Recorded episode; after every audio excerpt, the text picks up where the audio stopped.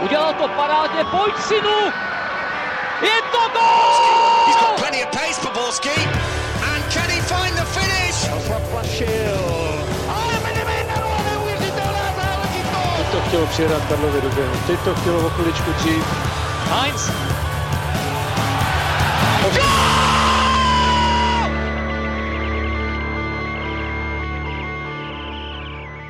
Dobrý den, vítejte u sledování či poslechu nového dílu Football Focus podcastu. Tentokrát se podíváme na uživení spojení Milana Škody a Slávy, na příchody Daniela Fily a Davida Juráska k, šes- k sešívaným. Mrkneme taky na šláger Sparty z Plzní, zhodnotíme si přesuny v Liberci a hodíme oko na vzestup Teplic. A na to všechno a mnohé další je tu s námi opět Městnica z Sport. Ahoj Michale. Ahoj všem, díky za pozvání. Nechybí Karel Herring z magazínu Football Club. Ahoj Karle. Ahoj, taky děkuji za pozvání. Na značkách je připraven Pavel Jahoda z webu Sport.cz. Ahoj Pavle. Zdar Ondřej, zdar všichni.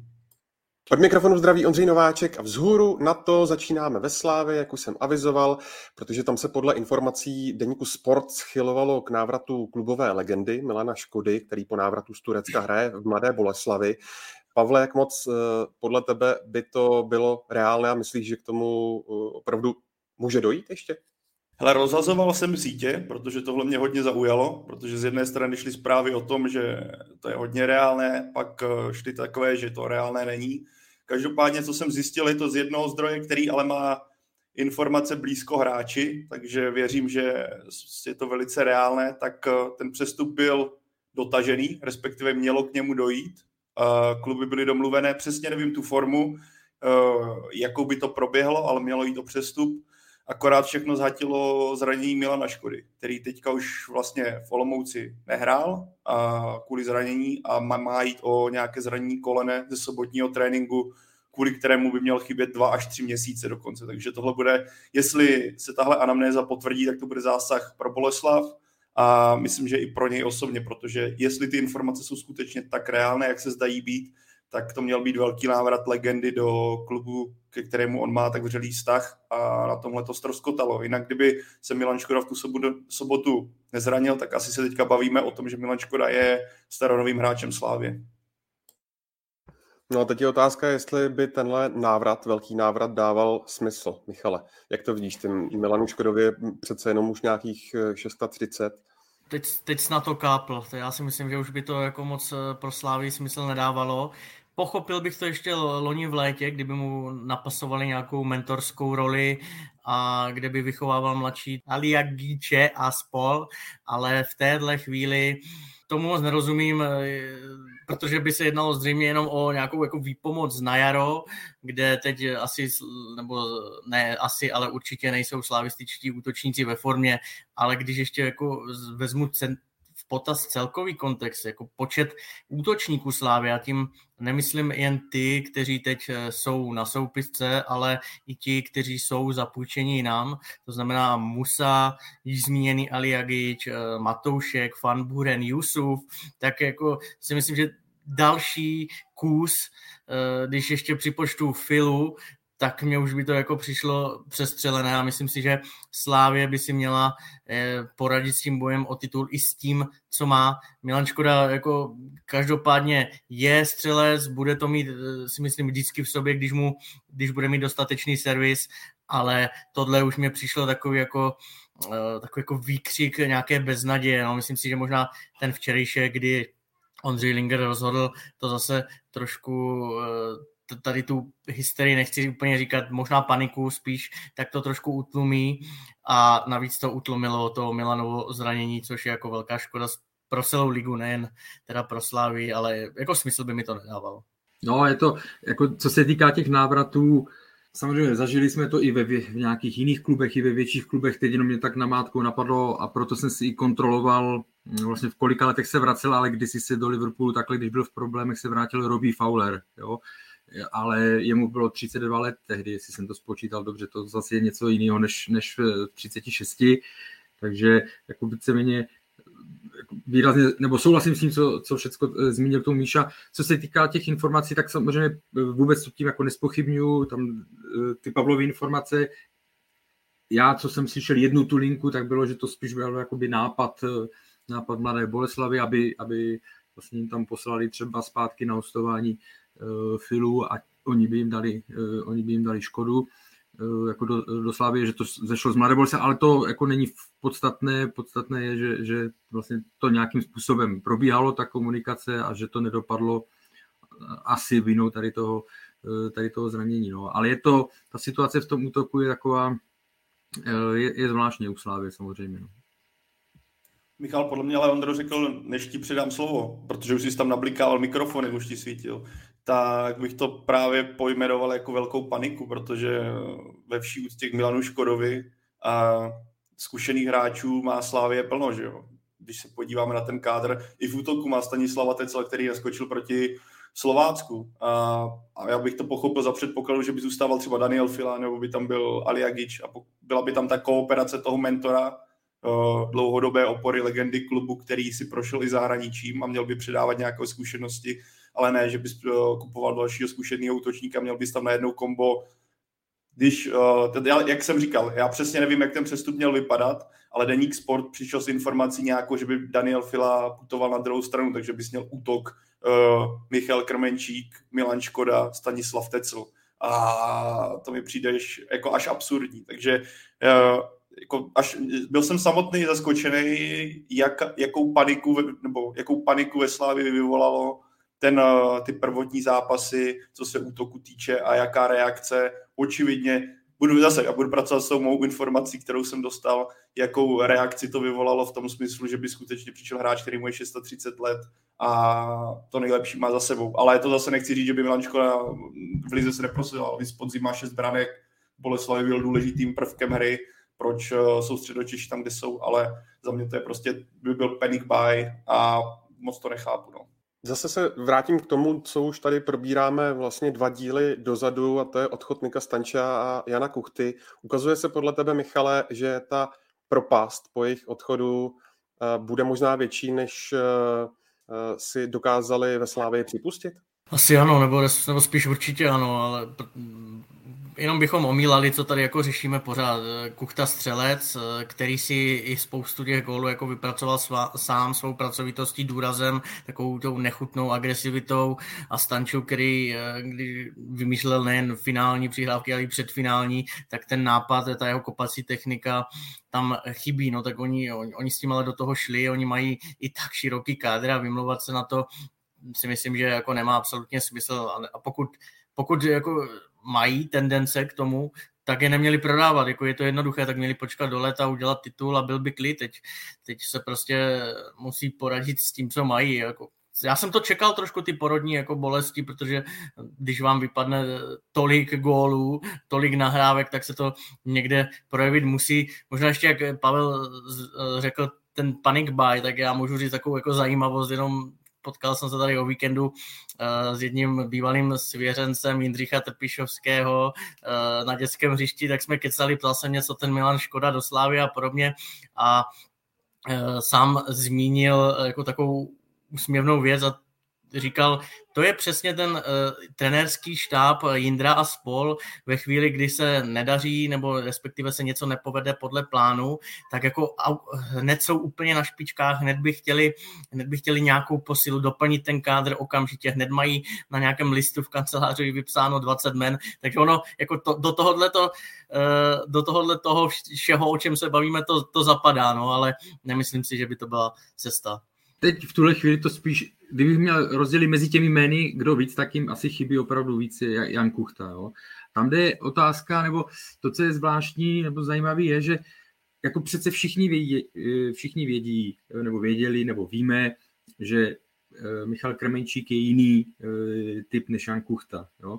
A teď je potom je otázka, vlastně, když vy si tam teda toho jednoho útočníka typově, který byl, eh, který byl pro vás důležitý, klíčový, máte pryč, tak jestli jako jsou dvě možnosti. Buď budete věřit, že ten hráč se naučí hrát tím stylem, ale to je velmi složité v jeho věku, s jeho dispozicemi a tak dále, anebo musíte potom sáhnout nějaké úpravě e, změny hry, jo? protože jako nemůžete toho Michala Krmička v, v přesunout a vpasovat do kůže Jana Kuchty a že bude běhat stejně e, intenzivně a stejně a tak dále. Jo? Takže jako on nějaké přednosti má a teď je otázka, jestli to klub dokáže využít nějakou dílčí změnou, anebo jestli prostě tam bude hledat eh, někoho, kdo to oběhá, kdo to, což jako vlastně se vracím zase ke Stanislavu Teclovi, jo, takže to jsou eh, tady v tomhle si bude muset jako ještě realizační tým poradit, nebo říct si, kterou cestou, eh, cestou chce jít, protože to, jakým způsobem vlastně on spadl, šel z nuly, když to přeženu z nuly na 100, jakože teda bude v základu a tak provinou pak něco v poháru a, a, a včera si ani nečichnul. Nemyslím si, že by jako uh, nějak dlouhodobě vysedávat na lavičce šanci dostávat bude, protože jinak byste si toho hráče uh, ne odepsal, ale vlastně uh, zase byste tam zvyšoval, zvyšoval to riziko nějakého napětí uvnitř, uvnitř kabiny. Pájo, ty jsi zmínil a vlastně Karel taky, že uh, proti Slovácku hrál uh, Stanislav Tecl, právě místo Michála Krmenčíka. A tak mě zajímá, když tomu připočteš i ta uh, slova, mm, uh, taková kryptická, řekněme, uh, Jaroslava Kestla, asistenta Jindřicha Trpišovského, tak uh, myslíš, že s výkony Michála Krmenčíka panuje uh, větší nespokojenost, než se navenek může jevit? Nevím úplně, no tak rozhodně panuje nespokojenost. Kdyby, myslím, že po té zimní přípravě, protože na podzim tam mohlo být jistý, jistý druh hájení ve smyslu neabsolvoval celou přípravu, je tady nový, je tady nějaká konkurence, nedostává tolik prostoru.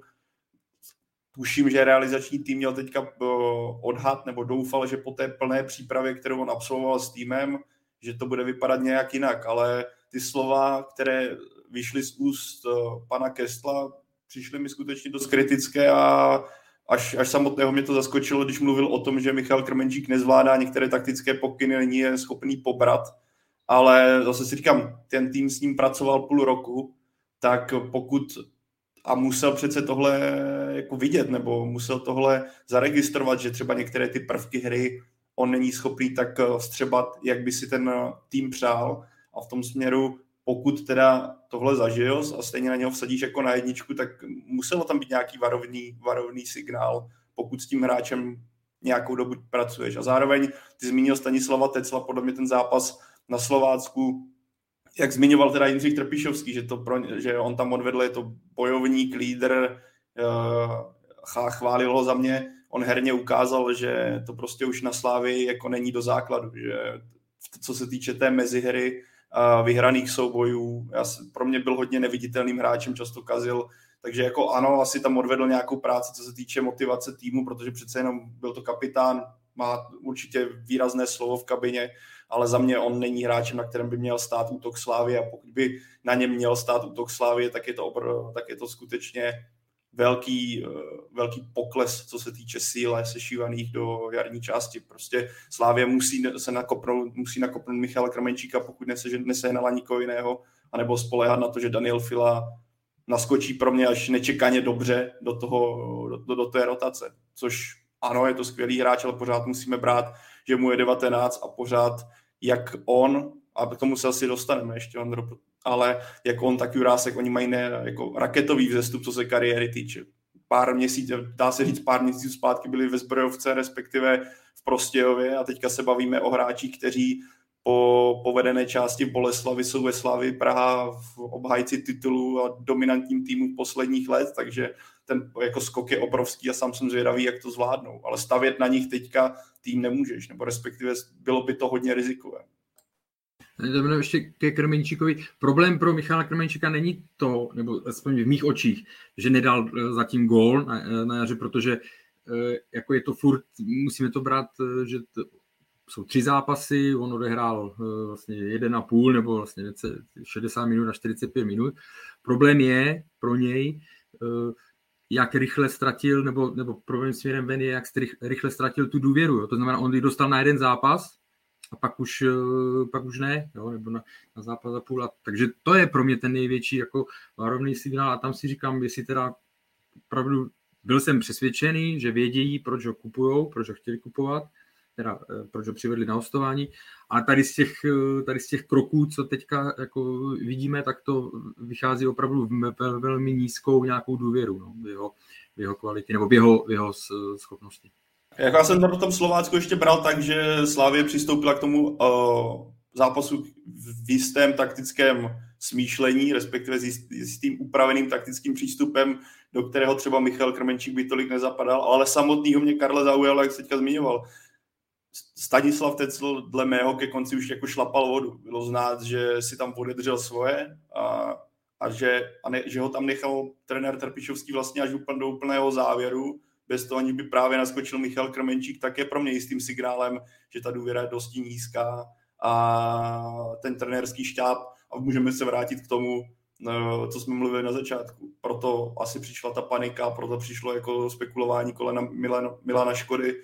Sám jsem zvědavý, co to udělá s Michalem Krmenčíkem, protože můžeme se bavit, co to je pro Slávy, ale co to je pro samotného hráče za vzkaz, když jako máte za sebou plnou přípravu, těšíte se, jak budete mít silnou pozici a konečně se budete moct ukázat a po prvním zápase se o vás mluví jako o fotbalistovi, který se do systému Slávy nehodí a najednou okamžitě vypadnete se sestavy a v duelu, kdy ten tým extrémně potřebuje vyhrát, se nedostanete ani na plac. A tohle rozhodně hráči jeho formátu nebo hráči, který na podzim bojoval o sestavu a teďka by měl být jedničku, psychicky nepřidá.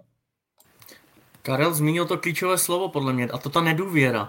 Jo, tady šly celou zimu hlasy, že Slávě typ trpělivě pracuje v Portugalsku eh, na tom, aby byl Michal Krmenčík tou jedničkou v útoku. Ostatně, že mělo se mu ulevit i odchodem Jana Kuchty. I proto já jsem dal ten odvážný typ, že se rozstřílí a že dá na jaře 10 gólů, což teď vypadá jako samozřejmě eh, vtipně.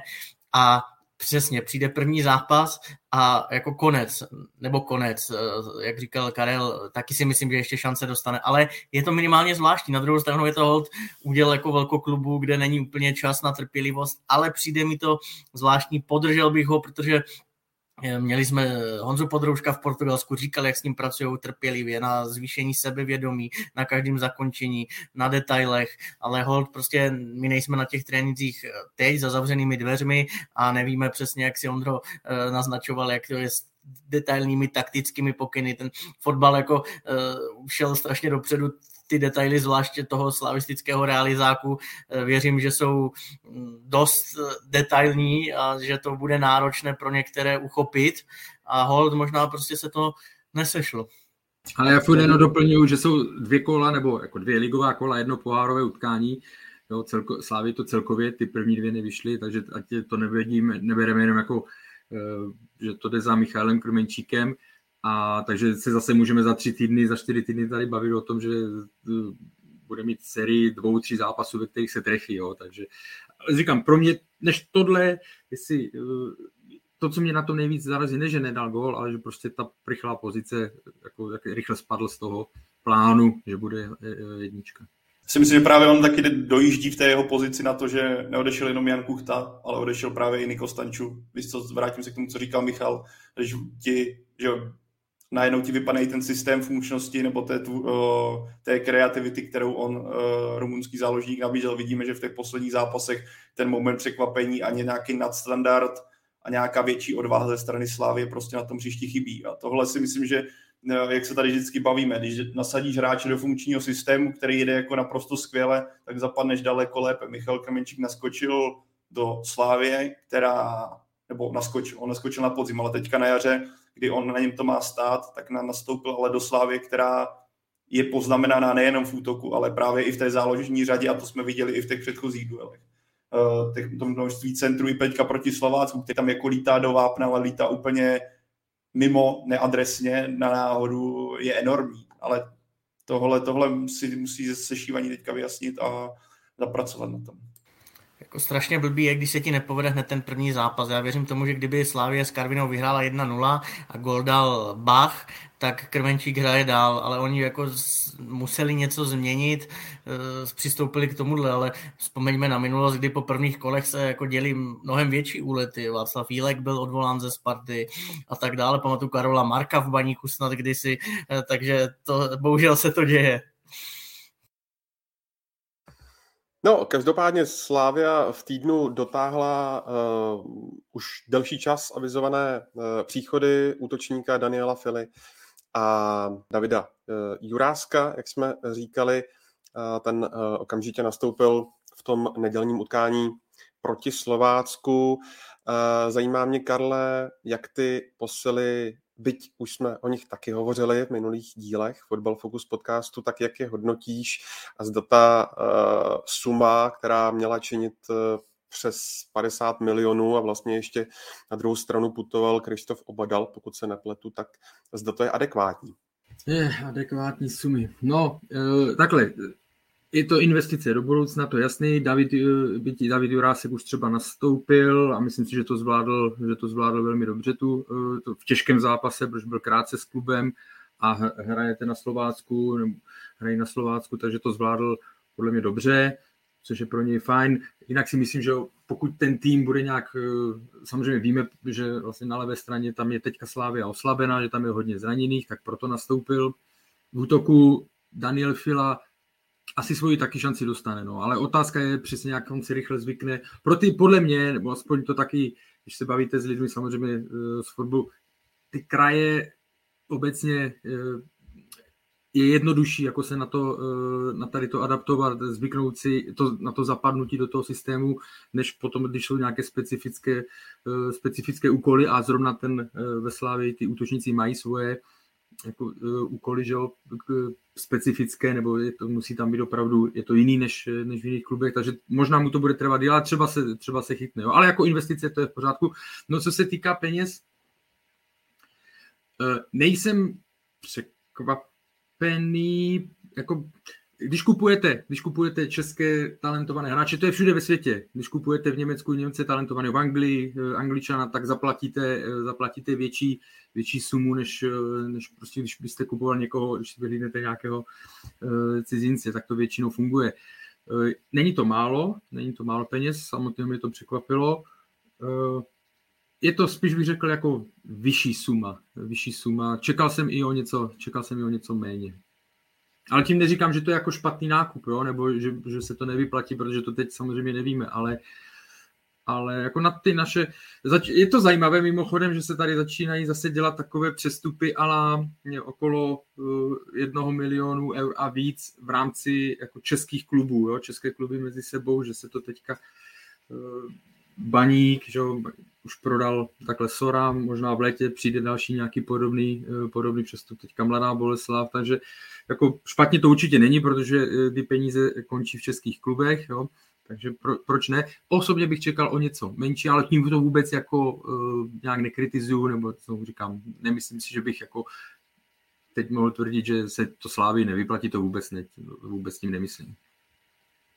Ona Boleslav nepotřebovala prodávat, tak o to větší ty částky jsou, že? protože Fila uh, stál zhruba třeba 15 milionů, takže ten současný profit není až takový, nicméně věřím, že tam budou procenta z dalšího přestupu. U Juráska je to lepší, ten šel za pakatel z Prostějova, tak tam je jako zhodnocení eh, neskutečné ale jinak eh, ptal jsem se včera Marka Matějovského i Karla Jarolíma, co si myslí o dvou těchto klucích, jak se prosadí, tak eh, Karel Jarolím byl větší optimista, ten, ten říkal na rovinu, že jsou talentovaní, pracovití a eh, mluvil, nebo z jeho, z jeho věrně přišlo, že víc věří Juráskovi, a to asi, to asi není překvapení, protože už působí vyhraněji, jistěji, je o dva roky starší.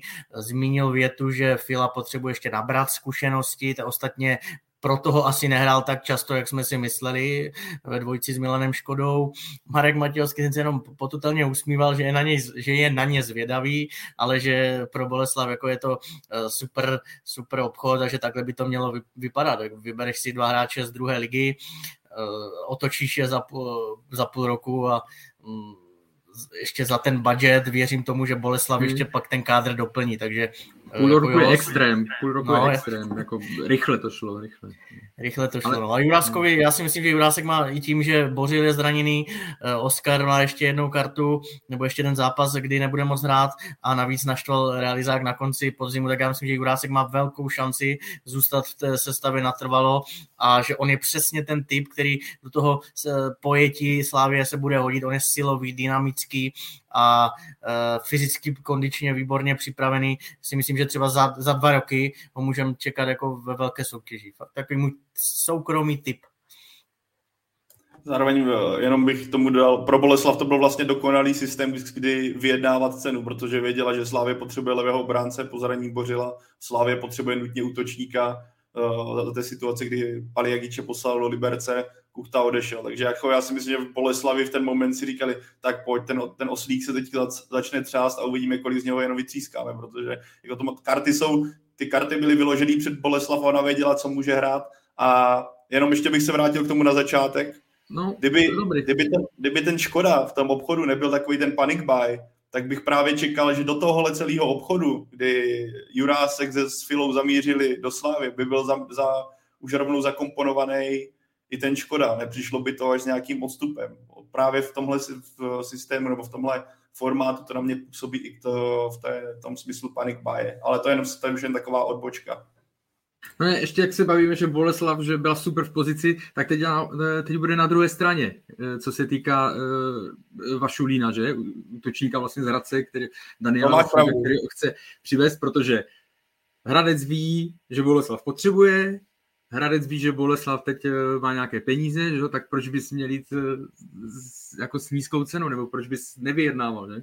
No a navíc se jí zranil teda jo, Milan Škoda, takže Boleslavi, takže ta teď není v dobré vyjednávací pozici. No. A navíc ho jako toho Vašulína taky nutně potřebuje, protože viděl, viděl jsem včera tady Boleslav Volomouci, eh, nehrála špatně, ale povápno. Ti tři útočníci, eh, Everton, Mužík, Ladra, kombinačně dobrý, jako uprostřed hřiště, ale povápno. A přesně odešel ti Fila, Škoda je out a teď potřebuješ jednoho takového bíce, takže opravdu teď Hradec bude v situaci bolky. Eh, je to úsměvné. To ještě vlastně měla, nebo má o Vašulína zájem mm, nějaký klub z polské ligy, pokud se nepletu, tak ten to možná bude šponovat. Každopádně myslíte, že to dopadne, tenhle přesun na trase Hradec-Boleslav, nebo spíš Boleslav-Boleslav? Když Boleslav zaplatí. No, začni, že, dívej, pokud budeme pracovat s tím, že jsou ty informace reální a Milan Škoda chybí dva až tři měsíce kvůli tomu kolenu a v jeho věku bohužel už to, to hojení nepůjde asi tak snadno, jak kdyby mu bylo 20 let, tak si myslím, že Boleslav musí, protože přišla o dva útočníky, na kterých, s kterými ten tým byl zvyklý hrát celý podzim. Uh, přišla a teďka mužík, já jsem ten zápas na Sigmě neviděl, takže to, abych tady ne, neplácal, ale já, oso, já nevím, kolik je mužíkovi, bude někdo asi mladý Michal, ne? Myslím, že 98, najdu za chvilku. No, OK, tak to už není, ale jako není to hráč, který by byl nějak protřelý ligou a na kterým bys měl stavět útok, takže já si myslím, že pro Boleslav je naprosto nutné, aby někoho do toho do útoku přivedla, aby minimálně měla někoho do rotace a nestála to na, na, na mužíkově. No. Plus si vemte, že odešel Václav Kadlec, byť toho nenahrál tolik, tak jako alternativa to byla. Takže jako najednou je Boleslav minus tři útočníci, no. to není sranda, proto, proto kdybych si měl Ondro typnout, tak si myslím, že se s Hradcem domluví, že přihodí ještě něco, přihodí stopera Jakuba Klímu, který v tom transferu může hrát roli. Uh, Mladá fronta dnes eh, přišla s eh, informací, že za Juráska si vybrali Martina Rolinka z Líšně, Pavle, to ho budeš znát, takže další levák z druhé ligy, mně se tady ta cesta líbí, eh, očividně scouting tam funguje, František Mysliveček nelení, ten má přehled na rozdíl od jiných klubů, takže za to je třeba je pochválit. Mimochodem to vlastně někdy je fakt i štěstí, co rozhoduje, protože Jurásek se do sestavy Mladé Boleslavy dostal vlastně na úkor, když se zranil Chrysler, že? Jinak by to měl mnoho, a, a využil tu šanci, což bylo super, takže někdy opravdu záleží, někdy se to sejde ty náhody a nebo prostě momenty, které nenaplánujete, tak je to tohle. Ale tam, co jsem slyšel, tak je nějaký rozdíl ohledně Vašulína, tak nějaké 3 miliony, že, že tam se nedokážou zhodnout.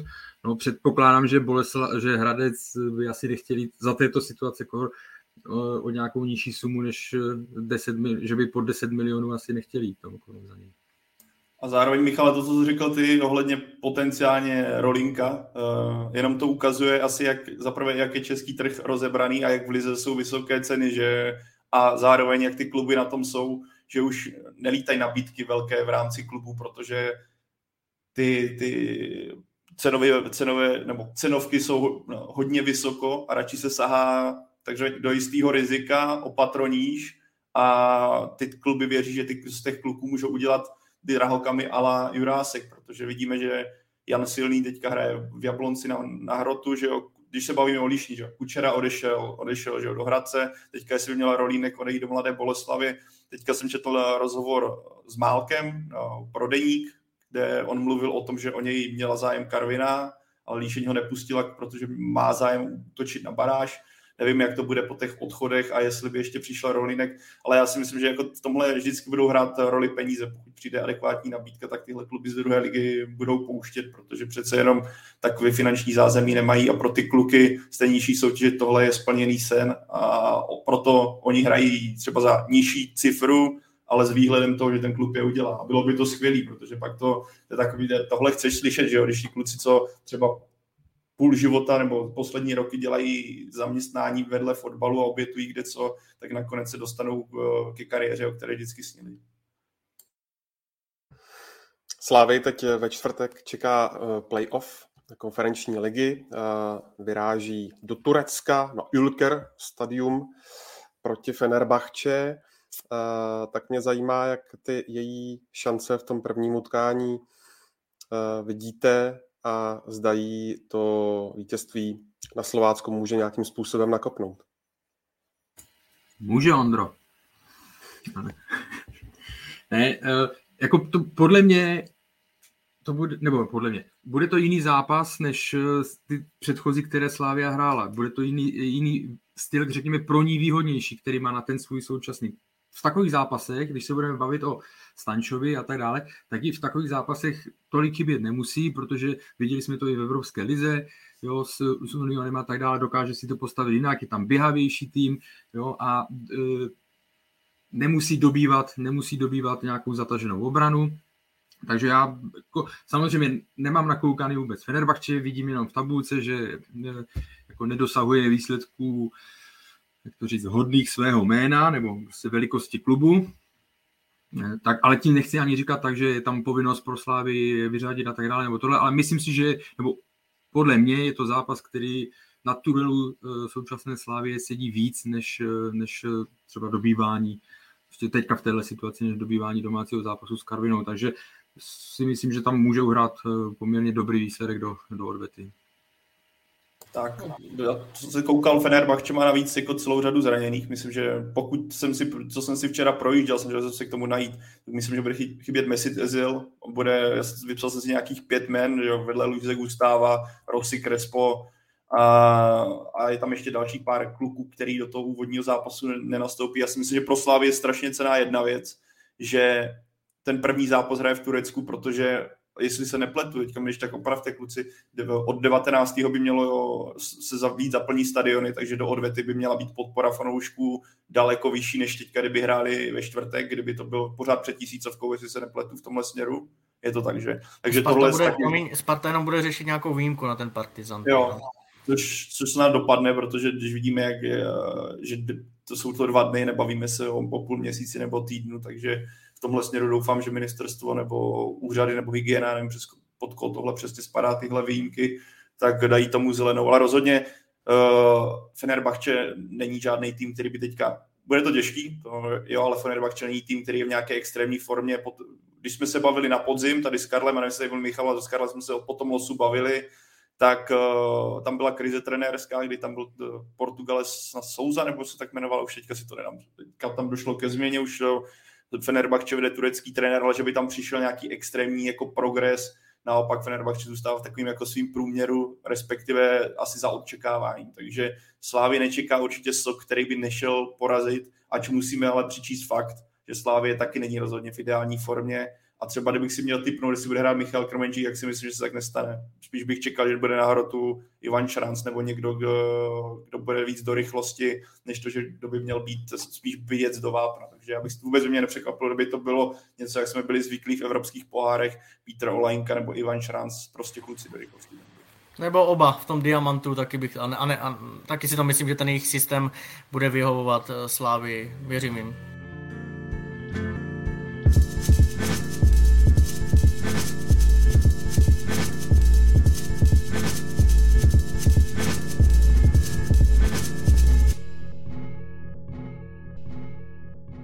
Tak jo, uh, pojďme si dát teď krátce ohlednutí za nedělním eh, šlágrem.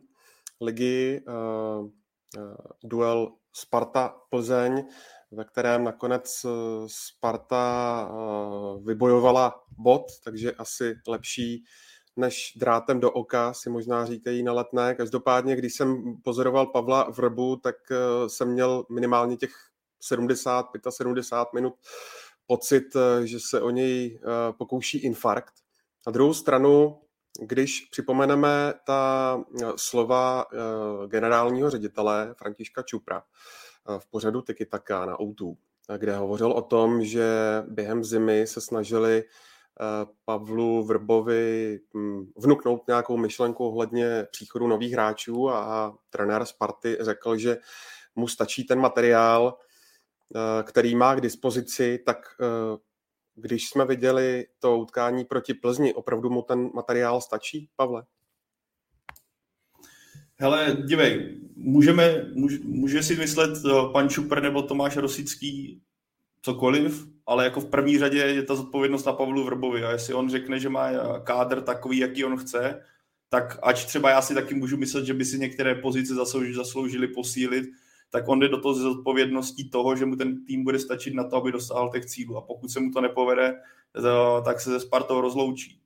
Jako víš co, myslím, že to vnímáme obecně po celém světě a dlouhodobě pak může nastat to, že trenérovi přijde hráč, který ho on vůbec nechtěl a dopadne to tak, že budou problémy v kabině, dopadne to tak, že ten kluk, co přijde nově, nedostane se vůbec do rotace, trenér na něm nebude stavět a víme, že Pavel Orba není hráč, eh, trenér, který by točil velký počet hráčů, že by co, co týden byla jiná jedenáctka, byly by tam úpravy, naopak rád staví na svých klucích. Takže jako v tomhle směru já jako dokázal bych si tam představit některé posily, ale zároveň naprosto chápu to, že k tomu nedošlo. Když tomu trenér věří, tomu té sestavě, tak proč ne? A tvé otázce, tady je zase faktor zranění, že jo? Pořád čekáme, kdy se vrátí Heyer a vyřeší se levá obrana, místo toho Hansko furt hraje na levém, na levém beku. Pro mě jako klíčová postava celé zálohy je Ladislav Krejčí, který teďka chyběl a což si myslím, že taky ovlivnilo výkon Sparty a můžeme tam, že jo, zase chyběl uh, Ježíš Maria.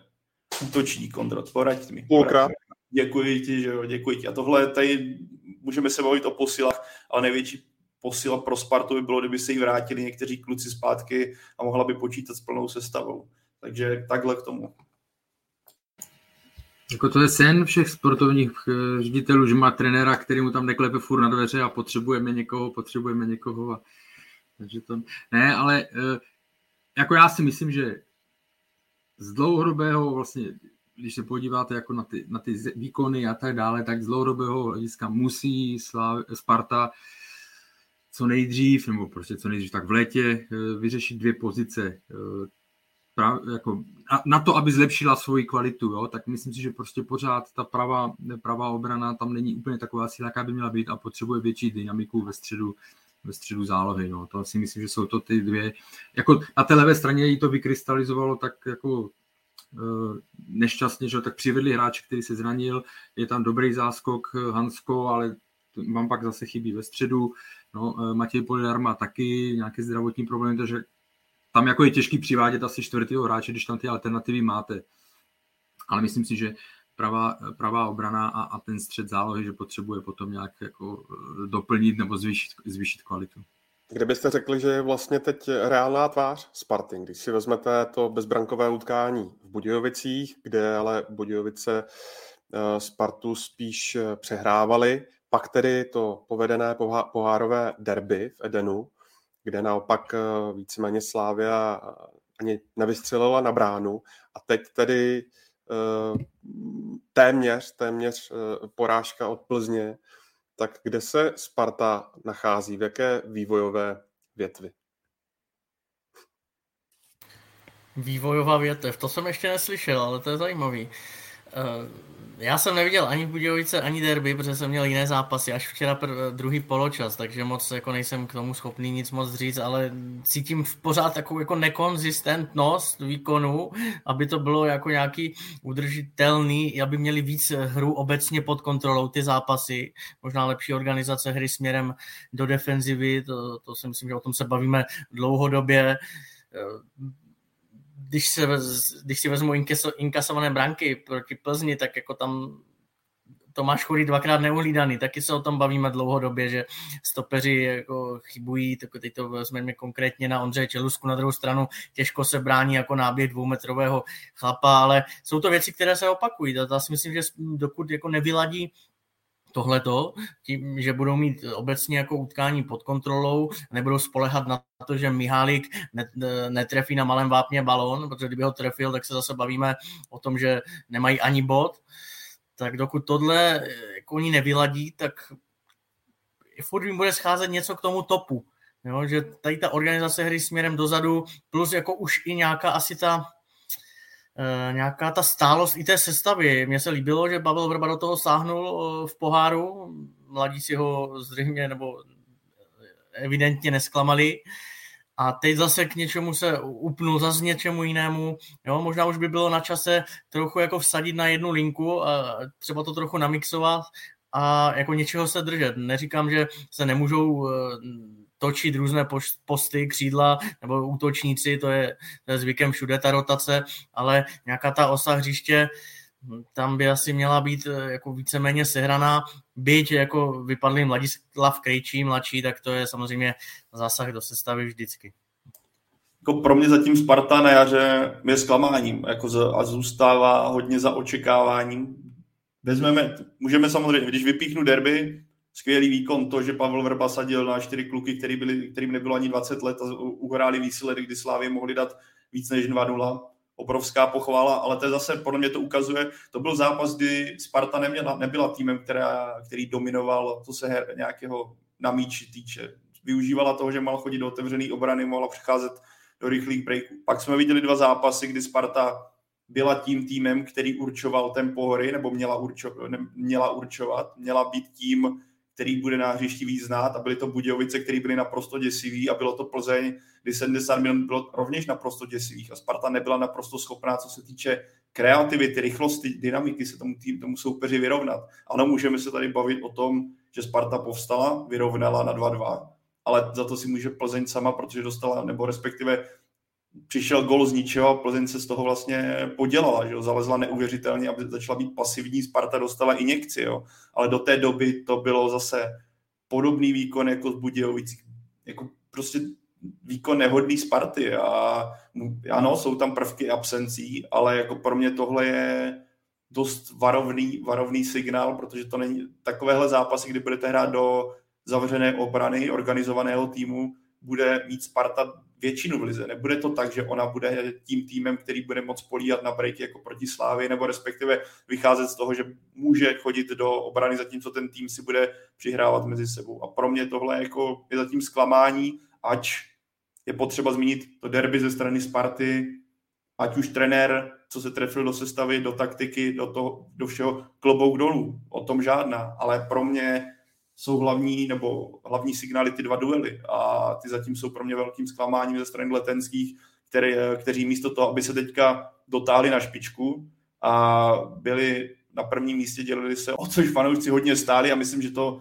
mělo být v jejich silách, ten kádr na to je postavený, tak je tam pořád čtyřbodová díra a dva velice tristní výkony. Jako na, na můj vkus Sparta jako moc spolehá na individuality, místo aby měla jako nějaký systém, do kterého ty individuality napasuje. Jako když to řeknu úplně zjednodušeně, tak eh, mnohdy mě to připadá jako čekání na to, co vymyslí Adam Ložek, jestli se utrhne Jakub Pešek, a jestli Bořek dočkal, bude mít eh, formu a pošle někomu balon na hlavu. Ale to, to když se nesejde, takže by, měl, že by tam byl nějaký jasně daný systém, eh, jako muster, schéma hry, kde bychom si řekli, jo, to, tohle je Sparta, to je tvář Sparty, tak já, já to tam nevidím. Pavel Vrba je trenér, který sází víc na ofenzivu, to je samozřejmě sympatické, dlouhodobě známé, ale eh, Stejně tak jdou eh, rozpoznat jeho věci typu hra přes křídla, rychlá křídla, na tom si vždycky zakládal, začal to v Plzni a pokračuje v tom vlastně de facto celou kariéru, ale že bych viděl nějaký, jako už odzadu, to je druhá věc, když se dostávám do, on potřebuje konstruktivní stopery, ale má jediného, a to je Filip Panák. Když je Hansko utopený na levém beku, tak druhý konstruktivní stoper není, takže vlastně z toho jeho plánu hrát už odzadu po zemi kombinačně je rázem 50% plán a když vám někdo toho Panáka zavře, tak jako ho zavřel Tomáš Chory, tak najednou jste bezradní. A jo, takže tohle, dokud Sparta trošku nevyladí a nebude to mít mm, lépe ošetřené. Na druhou stranu taky, myslím si, že i co se týče defenzivní fáze, strašně dlouhé hřiště, neskracuje ho, pomalu, prostě působí eh, tak jako, tak se hrálo dřív, jako čekal bych prvky jako větší, eh, nebo toho moderního fotbalu, tam, kam se jako ubírá ten trend, mm, ale přijde mi to jako prostě čekání na to, co vymyslí Adam. Tak navíc jako pro mě mm, ano, David Pavelka dal gol na 2-1, čím nakopl Spartu, ale do té doby to bylo z jeho strany v tom středu strašně pomalý. Opět jsme zase viděli Spartu, která, pro kterou Plzeň to zvládal naprosto skvěle. Zvládal se pohybovat do těch prostorů, kam se potřebovalo dostat a Sparta byla naprosto jako vůbec nevěděla, co udělat, protože, jak říkal Michal, chyběla tam nějaká kreativita, nějaké, nějaký překvapivé řešení a musíme přičíst si to, že jak jsme na podzim chválili duo Pešek Haraslín za to, jaké jsou formě a jak ten tým táhnou, tak teďka je to opak. Oba, ani jeden z nich není v žádné extrémní formě. Nevidíme od nich takový ty průniky jeden na jednoho, co jsme byli zvyklí, nějak uh, odvážné, odvážné akce, kdy si troufnou jako mezit klidně dva. To teďka není, protože znát, že jejich fazona je taky ta tam v současnosti, může to zase naskočit. Karel to tady dobře zmiňoval na začátku. Jsou to pořád dva zápasy a for, ve fotbale se všechno mění strašně rychle. Jo. Můžeme se tady za 14 dní bavit o tom, jak Sparta se rozjela. Ale pro mě tenhle začátek, ať už co se týče třeba křídel, ale celého týmu, začátek jara je spíš jako na velký varovný prst, než na to uh, být ve velké euforii po tom, že se porazila Slávě a jsou to vládci Prahy. Ano, je to pro spartianský jako je to skvělá zpráva, protože derby je pořád derby, ale když to vezmu jako, jako celek, tak jsem spíš jako ze strany bych jako nespokojený, že bych měl být jako v, v euforii z toho. Ještě k tomu poháru jeden z diváků tady zmiňuje ten velmi slabý eh, výkon sudích v čele eh, s rozhodčím Orlem, což eh, i parafrázuji tedy Eh, stanovisko komise rozhodčích. Eh, ti sudí mají i pozastavenou delegaci na, mm, na eh, několik ligových kol a zaznívají i hlasy, že pro příště mm, se možná budou angažovat na takovéto zápasy, třeba i rozhodčí mm, ze zahraničí, třeba z Polska. Zajímá mě váš názor na ten výkon a na to, Eh, na ten nápad eh, zahraničních rozhodčích. Karle. Tak eh, nebudu rozebírat výkon, ten byl tristní, to jsme viděli všichni. Jo. Co se týká nápadu s těmi zahraničními, za tu, já už jsem to zažil tak čtyřikrát nebo pětkrát, buď tam byli, buď tam byli slovenští rozhodčí, nebo přijeli, myslím, z Rakouska, jo. Pak se vede stejná debata a povede se zase jo, když máme dost kvalitních eh, rozhodčích, nebo i, i když se něco nepovedlo, tak máme dost kvalitních rozhodčích, nepotřebujeme si vypomoc, jo, a tak dále, a tak dále. Takže to, to pojede eh, zase stejně. Já v podstatě, pokud ta situace, já si vzpomínám na jeden, na jeden ten, jedno to derby, kdy jsem fakt vítal, že tam přijeli, to byly, ale ne, to byly možná zápas Sparty z Plzně a to bylo po té kabele a tak dále. A to bylo tak vyhrocené, vlastně ta nedůvěra, eh, jak, cokoliv, že, že jsem to vítal, že tam přijel někdo z ciziny, protože uh, prostě to mělo aspoň nějaký příslip toho, že tam nebude, že by tam nemělo být ovlivnění a tak dále. Jo. Teďka si nemyslím, že ta situace by byla uh,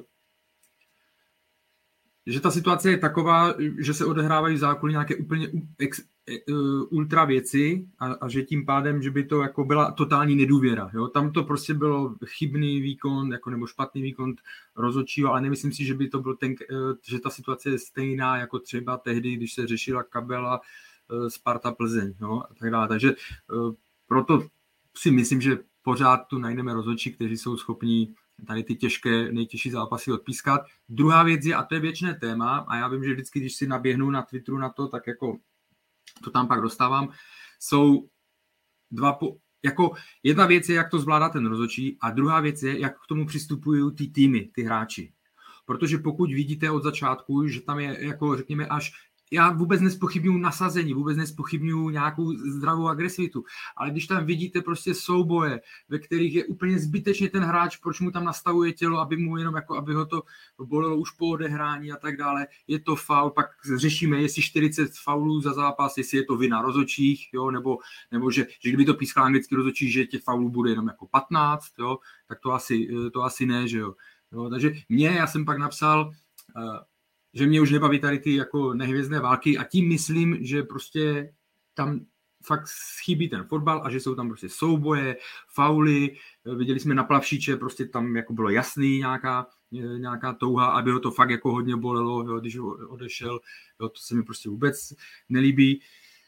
Uh, Spartani pak byli naštvaní, že jsem jako neocenil uh, Spartu za to, že naprosto zaslouženě vyhrála i s mladýma, jo, ale mě prostě nebaví už potom se na takový fotbal dívat, kde, kde je to prostě jenom řežba. A mimochodem jsem si pak psal s jedním z funkcionářů, který mi to potvrdil, jakože to vnímá stejně tak, jo, jakože prostě válka, jo, že, že tam toho moc dalšího navíc není. Jo. Takže, a nemyslím si teda, tam byl ten příspěvek, že jakože až se bude pískat rovina, nebo když se píská rovina, že Sparta má problém, já si nemyslím, že by Sparta Sparta nefiguruje v těch eh, odposleších, jo? takže nemyslím si, že by jako eh, Sparta měla nějakou vysoce nakloněnou rovinu, teda jako, no víte, tak to myslím, že by nějak připískávali sudí, takže to, že když něco nevyhraje Sparta, tak to podle mě není tím, že by rozhodčí nepomohl, ale je, to prostě tou nekonzistentností, to, co zmiňoval Míša, ať už to může mít nějaké jakože si nevěří, nevím, nevím proč, možná je to prostě ten tlak nebo takové to prostředí eh, eh, na té Spartě, ten tlak na ty hráče, protože nejsou tam, kde by chtěli být, tím myslím úplně někde v jako první, druhé místo, je tam ta nevyrovnanost výkonu. Hráli z Plzní, na kterou oni to dlouhodobě teďka poslední dobu neumí. Jo? Osm zápasů, jedna výhra z posledních, jako když beru ligu. To znamená, tam to bylo zase vidět, že si, že si na ně nevěří. Tady ten styl jim zjevně nesedí, protože Michal Bílek to zavřel, poučil se, jo, e, zavřeli to. Zase Plzeň má stejný mindrák, e, když přijde na Slávy, jo, to, to, má, to, jako, to, to jako funguje, no. takže nemyslím si, že by uh, rozhodčí nějakým způsobem pomáhali Spartě, to rozhodně ne. Orel velmi špatný a jednou se doufám, že se dožiju, dožiju doby, kdy bude derby zápas nebo tady ty naše šlágry v obrovském tempu, jasně vyhecovaný jako tohle, ale že ten hráč, ten přístup těch hráčů bude ne Eh, přerušovat a faulovat za každou cenu, ale hrát prostě plynule. Byť na tom mají částečně podíl rozhodčích, tak ne tak, že by to bylo jenom jejich vina, že 40 faulů za zápas. Jako k těm rozhodčím ještě, ono, když bys od tady nahnal x zahraničních sudích, aby zastupovali český ve velkých zápasech, a kdy se to ty kluci mají naučit, aby si zvykli na to, že najednou budou před kotlem 20 tisíc lidí, když budou zvyklí jezdit uh, do Jablonce, kde bude 2000 lidí, do Karviné, kde bude 2000 lidí, já vím, že jako je to blbý, když sudí ti udělá ze zápasu Bramboračko a sudí Orel teda není žádný začátečník, ale zároveň ty mladý kluky musí dát šanci a bohužel někdy to nedopadne. No tak ale eh, to, o tom se bavíme i co se hráčů týče. No, občas ten mladý kluk musí dostat čuchnout, aby jako se posunul dál a třeba když jsme se podívali včera na zápas eh, Slovácka z, ze Sláví, tak pan, Ježíš to jméno mě zase vypadlo. Dalibor Černý asi. Přesně tak, Dalibor Černý podle mě ten zápas zvládl velice dobře, ale on je 94, jestli jsem správně na, na Twitteru viděl, zároveň bych řekl, a možná mě teďka opravte, jo, ale nevšiml jsem si ani včera v tom zápase Sparta Plzeň pod vedením pana Berky, že by tam byl nějaký úplný jako obrovský problém, nebo že by to byl z jeho strany nezvládnutý duel. Opravte mě, jo, já si teďka, teďka si to nevybavím, zaměřoval jsem se na něco jiného, ale řekl bych, že ten zápas zvládl taky obstojně na to, jak to bylo vyhecovaný a na to, kolik, kolik tam bylo zase faulů. A ano, já, já nemám problém, když na jedno derby přijede v nějaké jako vyhecované atmosféře sudí z Německa, protože, jak říkal Karel, tam jako teďka jsme viděli, to bylo hádek, neustálých keců, co připomínalo mi to takový ty španělský zápasy, nebo v Itálii, kdy přijde jakýkoliv faul a se běhne se tam pět lidí a furt jako budou něco říkat. A to, jako, tak je to zdlouhavý, rozkouskovaný. OK, možná je lepší v tenhle moment, když je tam někdo z ciziny a nerozumí těm uh, řečím, co tam jako ti hráči vedou, jo. Ale obecně pro mě by byl, byl, byla škoda vrhnout se na nějaký trend polských rozhodčích a německých rozhodčích, protože ty čeští roz, rozhodčí se musí posouvat a to, že když budou pískat Bčkový zápasy v uvozovkách, tak je to nikam neposune.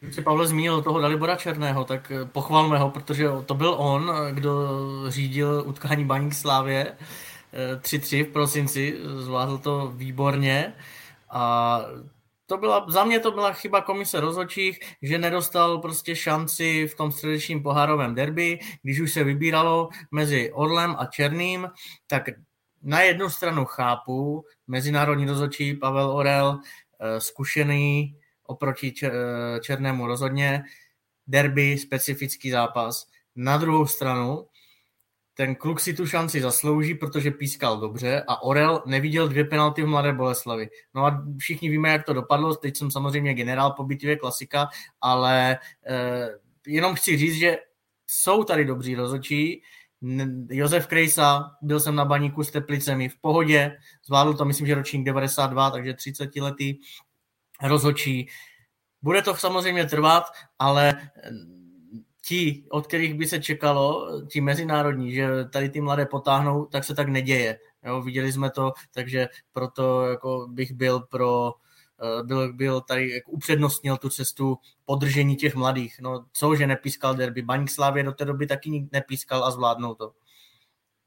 A hlavně jednou musí odpískat poprvé. A hlavně pokud by mu to nevyšlo, tak furt člověk má jako řekne, nebo má větší pochopení pro něj, že se mu to stalo, jo, prostě a víc mu to odpustí, než u rozhodčího, u které víte, že už opakovaně eh, prostě v nějakých důležitých eh, zápasech selhal a tak dále, takže pořád to jako dokážete akceptovat víc. No.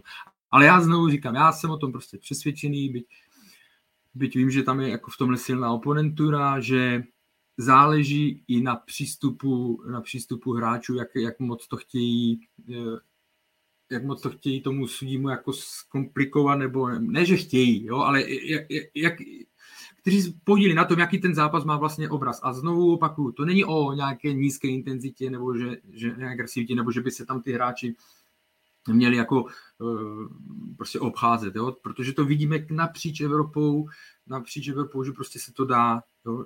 intenzita, rychlá a není ten rozdíl v těch 20 faulech, počet 20 faulů jenom sudí. Je to i o tom, znovu říkám, že tam ten hráč, to, to tam bylo několikrát vidět. Tam prošel hráč, balon ušel stranou, ale ten hráč jednoho týmu přiběhl k němu, nastavil mu tělo, jo, aby ho to bolelo. Prostě a ten sudí to pak musí písnout, protože to faul byl, jo. Tak je to jenom o, Eh, nebo je to hodně i o tom přístupu. No. A teď to máme v současnosti, kdy, kdy bylo období, kdy mě nejméně bavilo El Clasico, když to hráli furt a když to byla úplně toxická atmosféra, protože jste věděli, že jakýkoliv, jakýkoliv verdikt sudího, tak se tam vždycky seběhlo sedm frajerů, hádali se a nemělo to, nemělo to s fotbalem jako s takovým, nebo s tou, na co se stěšil, že uvidíš špičkový fotbal, dvou špičkových týmů, tak to tak nemělo. Doufám, že ty obě strany, samozřejmě sudí musí k tomu být, ale i ty týmy, že se to snad jednou naučíme. No. Ještě taková dvojotázka. Sparta teď eh, ztrácí na Plzeň a Slávy čtyři body. Tak eh, eh, co podle vás ta remíza 2-2 řeší v rámci boje o titul?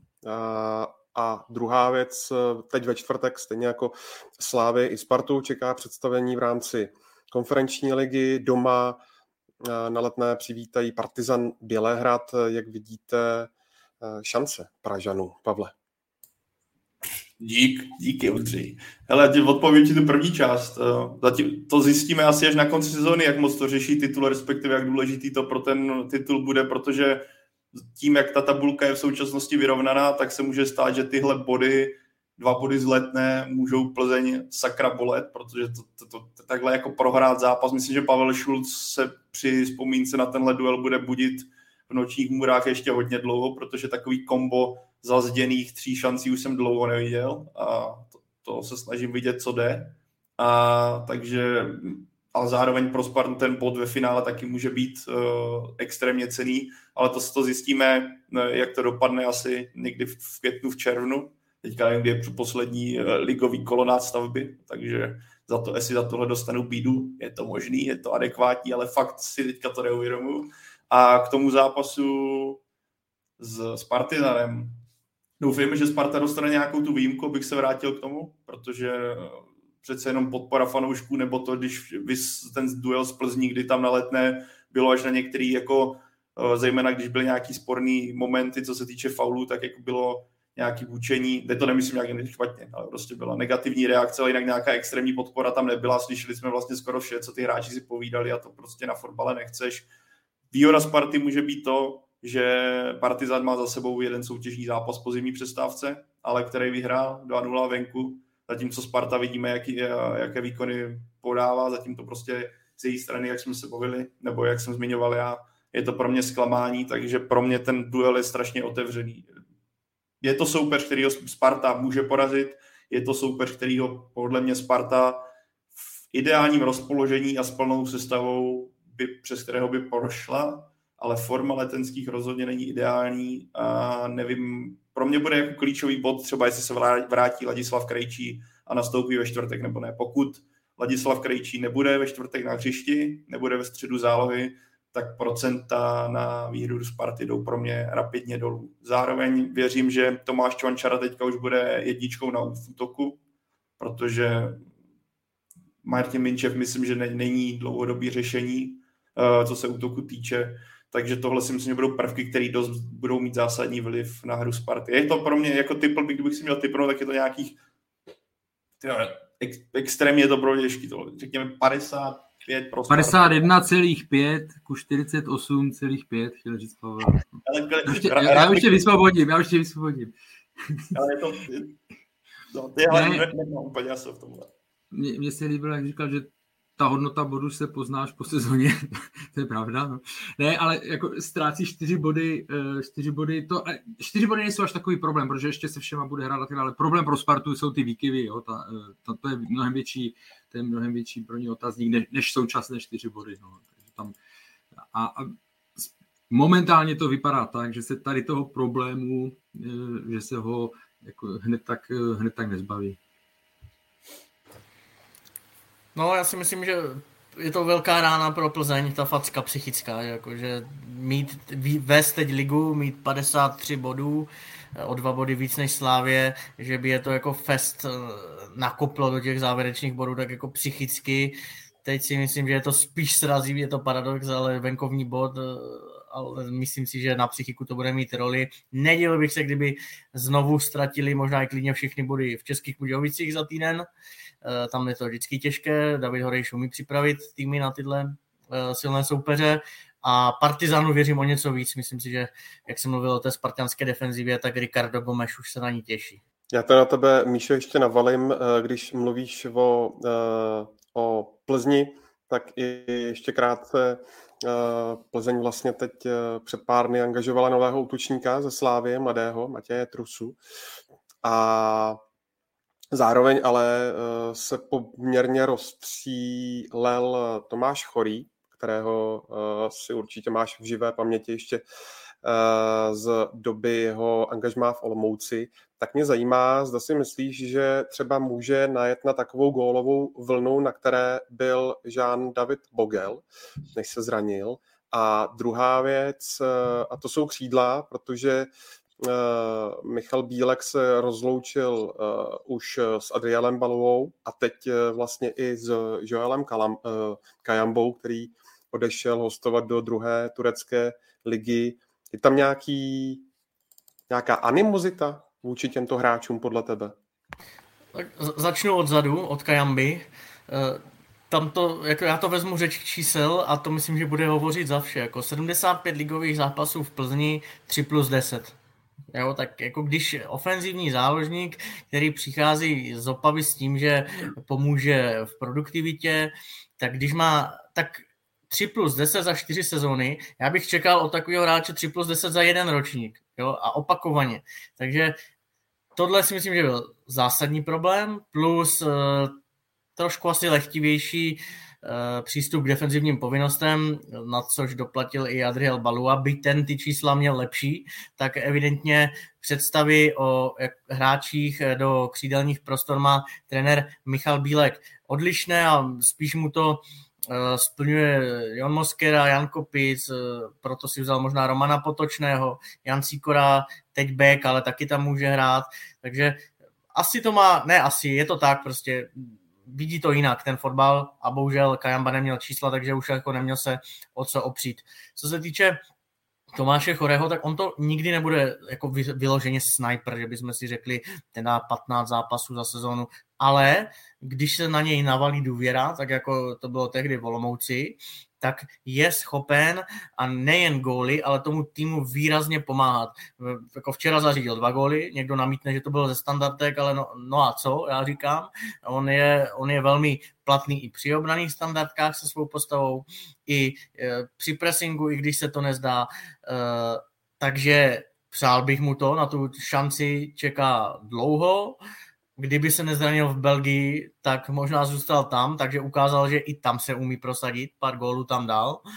A z hlediska toho, že Bogel v létě na 99% Plzeň opustí, tak si myslím, že se před Tomášem i z tohoto hlediska otevírá až nečekaná šance a že klidně, dokud se bude Plzni dařit, tak klidně on může být tím, tou jedničkou protože viděli jsme sami, eh, co se stalo po jeho vystřídání včera. Bogel tempo úplně nechytil, eh, asi to neměl jednoduché po tom zranění samozřejmě, ale eh, zřejmě ještě není tak připraven. A co se týče úplně nového příchodu, tak Matěj Trusa z Michalovců, taky jsem se snažil zjišťovat už dřív o něm informace, když prosáklo, že ho chtěl Baník, nebo respektive, že se o něj nějak zajímal. Nevím, jestli došlo úplně ke konkrétní nabídce, ale měl by to být typ pracovitého rychlostního útočníka, e, zas trošku jiný, než je Bogel s Chorým, takže mi to smysl dává. E, agresivní typ, ne úplně střelec, co, co mi říkali zdroje na Slovensku, že taky na tom bude muset zapracovat na té koncovce, ale na druhou stranu 21 let, člen slovenské reprezentační 21, nějaký předpoklad tam je, zajímali si o něj i jiné kluby ze zahraničí, takže sázka jako trochu do budoucnosti, zřejmě eh, to nevypadá na příchod Václava Jurečky, tak eh, proto sáhli k tomuto kroku. No. Teď je otázkou, kdyby se nedařilo nebo nepodařil ten zápas eh, v Českých Budějovicích, jak já tak trošku tajně typuju soukromně, tak jestli zase nedojde k nějakým změnám, že by zase už pak byl Bogel a podobně, ale to už je uděl těch velkých klubů, jak jsme se tady bavili o Krmenčíkovi. Je to hodně tajný typ bych, ale teďka. Jak Velmi tajný typ ve veřejně e, přímém přenosu, že? Ne, Dobrá. To, to, smrdilo, to smrdilo tím, že víš, řekl, jak já tajně, a ty jsi řekl, doufám, že to smrdilo tady tím, tak to, zahrál jsi to dobře ještě. Ne, doufám, ne. Ne, já vím, že ne, já vím, že se to tobě netýká, nebo tohle, to je v pořádku, ale jenom je to tak na půl vte, na piko vteřiny mi to tam naskočilo.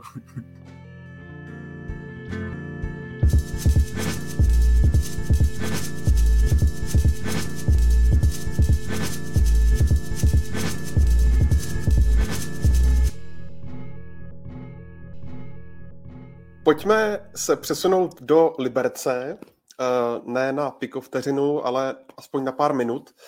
Eh, Karle, zajímá mě jedno jméno a to je, to je eh, odchod fotbalisty Chaluše, který posílil Malmé, rodiště Zlatana Ibrahimoviče, který je tam persona non grata ovšem. Matěj Chaluš vlastně už o něm v tom prvním rozhovoru pro Deník Sport taky hovořil. Zajímá mě, jaká to je vlastně destinace a co o tom transferu eh, nám můžeš říci. No, destinace to je podle mě velmi dobrá, protože je to vlastně dvojnásob, nebo eh, vítěz posledních dvou ročníků eh, švédské, švédské ligy a vlastně, jestli jsem si dělal správně, tak z posledních šesti vyhrál čtyři, jo? dvakrát za sebou, pak dva roky nic, pak zase dva, působili nebo dostali se do ligy mistrů, hráli na podzim, takže, takže podle mě velmi dobrá, velmi dobrá destinace. Vyhlídli si ho i proto, že vlastně má podle mě velmi slušnou, co jsem se bavil s jedním, s jedním člověkem ze Švédska, má velmi slušnou šanci, pokud ji využije, že, že bude nastupovat, protože vlastně máme odešli dva, dva stopeři, Brorson a, a Ahmed Hodžič, to jsem si tady radši pro jistotu napsal, abych to neskomolil. Takže uh, mají teď vlastně tři stopery na dvě místa. Máme v některých zápasech hrálo, hlavně v Lize mistrů hrálo na tři stopery, v Lize většinou, ale si myslím, že to tam bylo uh, na čtyři, takže uh, prostě pokud tam jsou tři stopeři, tak uh, ta šance tam pro něj eh, je velmi dobrá, no, takže snad se mu to podaří, podaří využít, ale jako máme určitě bude hrát, nebo mělo by hrát zase na, eh, na špici, byť oni začnou až někdy začátkem dubna, takže to je fakt jako, ne, ne, jako ne, pro české hráče zvláštně dlouhá doba bez, bez fotbalu, ale může ho to určitě posunout kariérně. Protože je tam Evropa, prostě Evropu bude hrát tím pádem taky, jo, takže si myslím, že pro ně je velmi, velmi zajímavý krok. A myslíš, Karle, že mm, takový krok v blízké budoucnosti učiní i další čeští hráči? Nevím, jako, nebo jestli se ptáš třeba, jestli se to stane nějakým trendem, nevím, protože ono to zase záleží, furt to vychází z nějakých ekonomické situace. Jo? České kluby prostě rády prodávají za a řekněme za, jako, ono to zní blbě, za větší prachy, to každý rád prodává za větší prachy, ale obecně prostě tak, jak jsme se bavili xkrát, eh, ty čeští hráči jsou dražší na tom trhu v porovnání, když vezmeš někoho jiného o stejné kvalitě nebo tohle.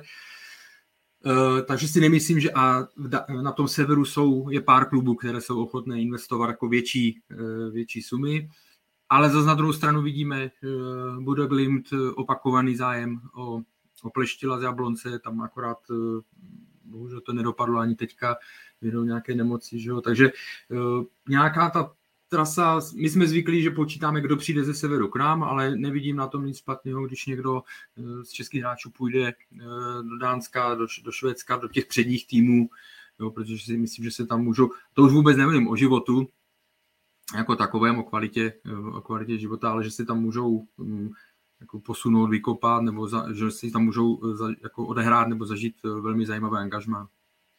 Tak, Ale nemyslím si, že by, pro mě jenom, nebude tam podle mě nikdo z nich kupovat za, za eh, jako ty naše nejlepší, ty naše nejlepší hráče, protože ty mají ty cenovky tak nastavený, že je můžou vlastně pořídit, že budou ty Čes, Sparta a Slávia, když budou mít konkrétní, tak je budou spíš prodávat samozřejmě do, do zahraničí, jako na západ, ne na sever. A jenom dám Karla, co, ale on tady většinou zmiňuje, takže to vlastně bude parafráze Karla z jiných dílů, ale vidíme obecně, eh, že do, se, na severský, no, nebo do severských lig nekoukají jenom české týmy a nákupy, ale vidíme často odchody i rovnou do top 5 lig, že jo. Vy bys Karla tady určitě jmenoval X-Men, který zamířili do Itálie, do Francie, do Nizozemska, takže tohle může být i třeba pro Matěje Chaluše možnost, jak se posunout kariérně dál a bude to mít daleko blíž plácnu do elitnějších soutěží z Malmé, ač jsme prostě teďka nějakým způsobem navyklí, že Slávě Sparta se snaží sahat na sever, než by to měl právě z Liberce, který vidíme, jak je to pravidelně se tam ten kádr op, uh, protáčí a vybudovat teda něco stabilního je v tomhle složitější. A o to větší smula je v případě co se teďka Karel zmiňoval, toho pleštila, o kterého to Bodo asi hodně stojí, má ho jako jasně najetého a ví, co od něho bude, nebo co od něj čeká a bohužel mu to po druhé kikslo, což já si myslím, že pro jeho kariéru může jako být prostě rána, že jo. Jablonci už s ním asi nepočítali, vidíme, že zatím se jako do zápasu nedostal, jestli se nepletu, teďka nevím, nevím, jestli nebyl vůbec na lavičce, no. A tohle, tohle je jako smutný příběh. Doufejme, že to třeba vyjde v létě a nakonec ta severská trasa a to Bodo opět sáhne do Jablonce a koupí ho, ale pro něj samotného to musí být strašně nepříjemný a psychicky, jako když se nastavíš do toho, hele, jdu tam, vím, jak, že, jak tady Karel zmiňoval se. Budu odkazovat na Karla, protože to jsou především jeho myšlenky. Ale jak víme, že Bodo hraje eh, rychlostní fotbal, přesně by mu to mohlo sedět a místo toho zůstává v Jablonci, který bojuje tady o záchranu, místo toho, aby se ukazoval na severu potenciálně mohla zase být takový ten progres Bodo a dál. Na sever, ale v rámci Čech, tak eh, dorazilo eh, duo Denisů Vyšinský a Aliagič, Vyšinský eh, ze Slávy na přestup, s tím, že Slávia by měla eventuálně přednostní právo ho koupit zpátky. Hovoří se ještě o příchodu Filipa Prepsla, jak ty příchody nebo eventuální příchod eh, hodnotíte?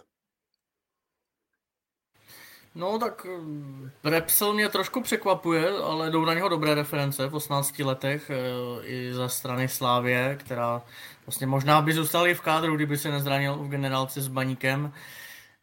Nepřekvapuje mě úplně, že by mohli do Liberce, protože Luboš Kozel, trenér, umí pracovat s mladými hráči, proto Aliagič, proto Vyšinský, myslím si, že on je schopný je tam napasovat jim dobrou roli, je otrkat vlastně v první lize, dát jim první minuty, první zkušenosti a nejenom minuty. On, když ho přesvědčí, tak on nehledí na věk. Ostatně byl to on, kdo vytáhl Davida Buchtu třeba do baníku, do Ačka baníku. Ale myslím si, že určitě to zásah bude, jako, protože Chaluš hrál s Plechatým, hráli velmi dobře. Byl to jeden z důvodů, proč se Slovan zvedl po těch letních příchodech, po, po tom odchodu trenéra Pavla Hovtyka dorazili vlastně posily včetně Stocha, Tupty a tak, Jusufa a tak dále a e, Plechatého a byl to jeden z důvodů toho, proč se zvedli a udělali e, ten skok z té záchranářské skupiny do klidného středu, kde si, ne, kde si myslím, že nemusí zůstat, má ještě dva zápasy k dobru. Všichni víme, proč nehráli smolaři vlastně kvůli druhým, ale uh, troufnu si tvrdit, že nejdřív to asi jako budou chtít uh, zaplnit to místečko nějak z vlastních zdrojů. Může tam hrát Michal Fukala, může tam hrát Jan Mikula, Porzitidis, uh, Nedivil bych se, kdyby se pak kromě Prepsla koukali i jinám. Napadl mě, ale to mě napadlo teď, Jakub Pokorný z Baníku, kterého, který se Luboši Kozlovi při angažmá v Ostravě líbil, hrál ho často, hrál základu pod ním, zatímco nyní to jako nevypadá, že by si měl Jakub Pokorný pod Ondřejem Smetanou ještě vůbec někdy zahrát. Je to zvláštní, ale dostalo se to do takového zvláštního bodu. A Nevím, když jsem se pak díval ještě na soupisky Slávy a Sparty, což bývá vlastně u Liberce zvykem, tak jako není už moc kde brát, protože sami tam měli problémy na těchto postech, proto přišel Italo Věrov. Štětinu si myslím, že Sparta bude chtít ještě jako speněžit před koncem smlouvy, a to ne, že by mu dala, dala ho na půlroční hostování a pak odešel v létě zdarma. A takže to, to, to, to, to myslím, že jako jsou teď aktuální varianty, ten Prepsel a zbytek z vlastních zdrojů. Ještě viděli jsme v generaci, tam hrál Gebreselassie, to, což je možný, že trenér by ho tam ještě mohl posunout. Ale jak zmínil Michale, eh, tak víme, že Liberec není tým, který by nasypal obrovský peníze do fotbalisty, aby tam zacelil díru. Spíš to bude přesně hledání buď levné varianty někde třeba i na Slovensku, a nebo přesně jak eh, pokorný plepso a tady tyhle typy. Jinak k tomu ty zmínil, že rád pracuje s mladými, já si myslím, že bene, obrovský benefit taky může být, že Luboš Kozel není žádný trenér bořič na sílu, ale naopak má rád technický fotbal, což pro oba, ať už Aliagiče nebo Vyšinského, je naprosto ideální řešení.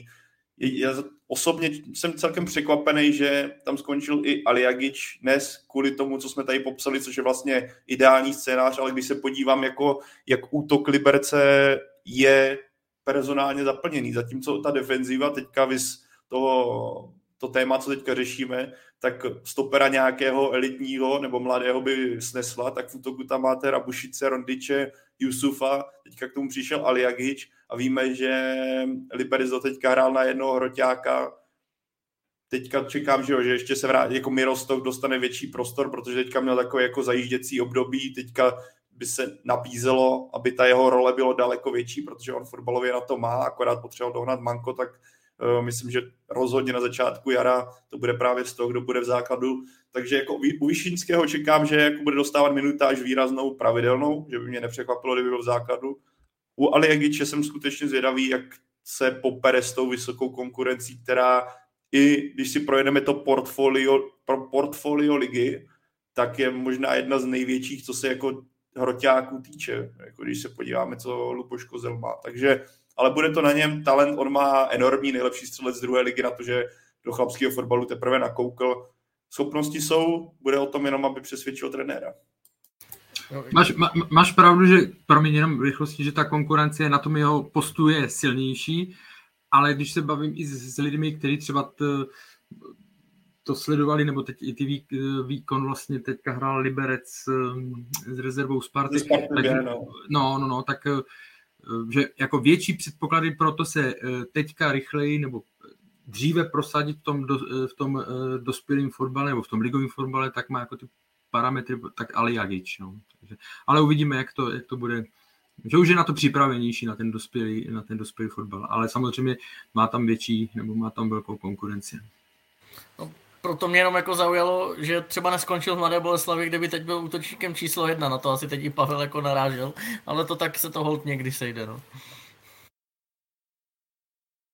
No mě spíš, že mě zaujalo, když se potom, když se vrátíme úplně k tomu tématu číslo jedna, že Denis, Denis Aliagič, i když oni šli zprávy, myslím, že jste to vydá, psali vy, Michale, v deníku Sport, nebo to bylo v nějakém preview, nechci teďka úplně kecat, nevím přesně ten zdroj těch informací, tak omlouvám se tomu, kdo to vydal, ale že ta spokojenost s Aliagičem během toho soustředění nebyla tak vysoká, že asi realizační tým od něj čekal něco víc, nebo respektive čekal něco víc, aby on zůstal v tom kádru. Ale zároveň, když vidím, že Denis Aliagič putoval do Liberce, kde je enormní uh, konkurence, nebo je vysoká konkurence, vy jste diskuze, a vrátíme se k tématu číslo jedna, alias chybí ti útočník, najednou zvažuješ na Škodu a jednoho poslal na sever, tak je to takový celý zvláštní, ale uvidíme.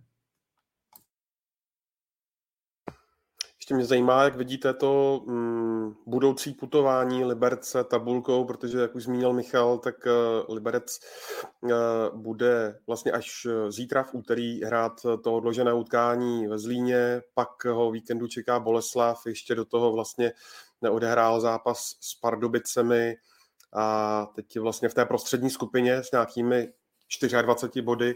Tak eh, Karle, věříš mu? Se 24 body, ale jenom se třemi body za šestými uh, Budějovicemi. No, jako tady to odložené samozřejmě pro ně vůbec nebude. Nebo není to příjemný, když už vidíte, že všude hrajou a dostanou se do tempa, zatímco vy, vás čeká furt první, eh, první zápas ale i vzhledem k těm ztrátám těch rivalů a tak dále, konkurentů, tak si myslím, že pro ně to je eh, dobrá pozice teďka, že se tam můžou, myslím si, že půjdou nahoru, protože tak kvalita toho kádru a jak už oba dva kluci zmiňovali směrem, eh, především směrem do ofenzivy, že je zajímavá. Takže myslím si, že se tam budou někde pohybovat okolo toho boje, nebo 6. 7. místo, až se to dorovná početně ten, eh, ten počet zápasů, takže tam budou na hraně bojovat o tu top 6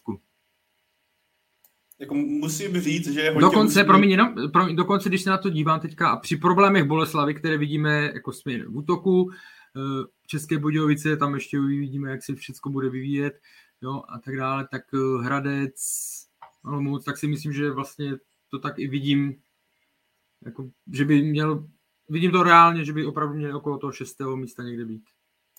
Souhlas, to jsem chtěl vlastně Karle říct, že je až usměvný, když srovnáme Liberec někdy na začátku podzimní části, kdy ta sestava byla jako naprosto rozbombardovaná ve středu zálohy díry, lepil tam, co se dalo a teďka vidíš ten kádr, který, který je prostě silný. Jako, zejména v té ofenzivní části si Luboš Kozel může skoro los, hodit minci a trefí se v obou případech, nebo respektive bude tam kvalitní hráč, je tam, jsou tam alternativy, může kam sát. Tam je fakt jako pro mě jediná nebo zásadní otázka, na to nám odpoví ty první jarní kola, jak bude vypadat ta defenzíva, jak bude schopná defenzíva fungovat bez uh, Chaluše, který odešel a který si myslím, že právě byl lídrem té jako celé té obrané řady. Takže tohle, tohle může být asi pro šance Liberce atakovat tu šestku zásadní, protože do ofenzivy se vůbec nebojím, tam těch, tam, to, tam bych řekl, že jeden Liberec má jednu z nejlepších vlastně možno, Luboš Kozel má jeden z nejlepších výběrů v lize když se podíváme na ty kádry těch týmů po těch odchodech nebo po zraněních Boleslavy, po tom, co se stalo v Jablonci, kdy odešli kluci a, a můžeme to nasměrovat i na Budějovice, že odešel Basy, takže v tomhle směru Liberec zůstal neměný, naopak posíl. A Luboš Kozel si musí teď kamnout ruce oproti tomu, když přišel a ten kádr byl v takovém stavu, jakým byl.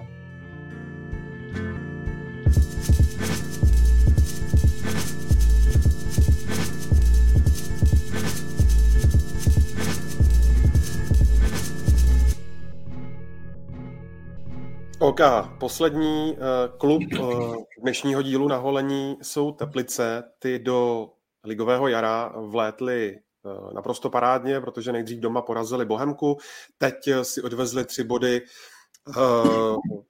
trochu senzační vlastně z baníku za vítězství 4-2. Zajímá mě, Michale, kolika procenty bys to přičítal práci Jiřího Jarošíka? 99, ne? Tak eh, myslím, že výborná práce. A nejen Ondro, tyhle ty dva zápasy, ale myslím, že z posledních pěti čtyři vyhráli.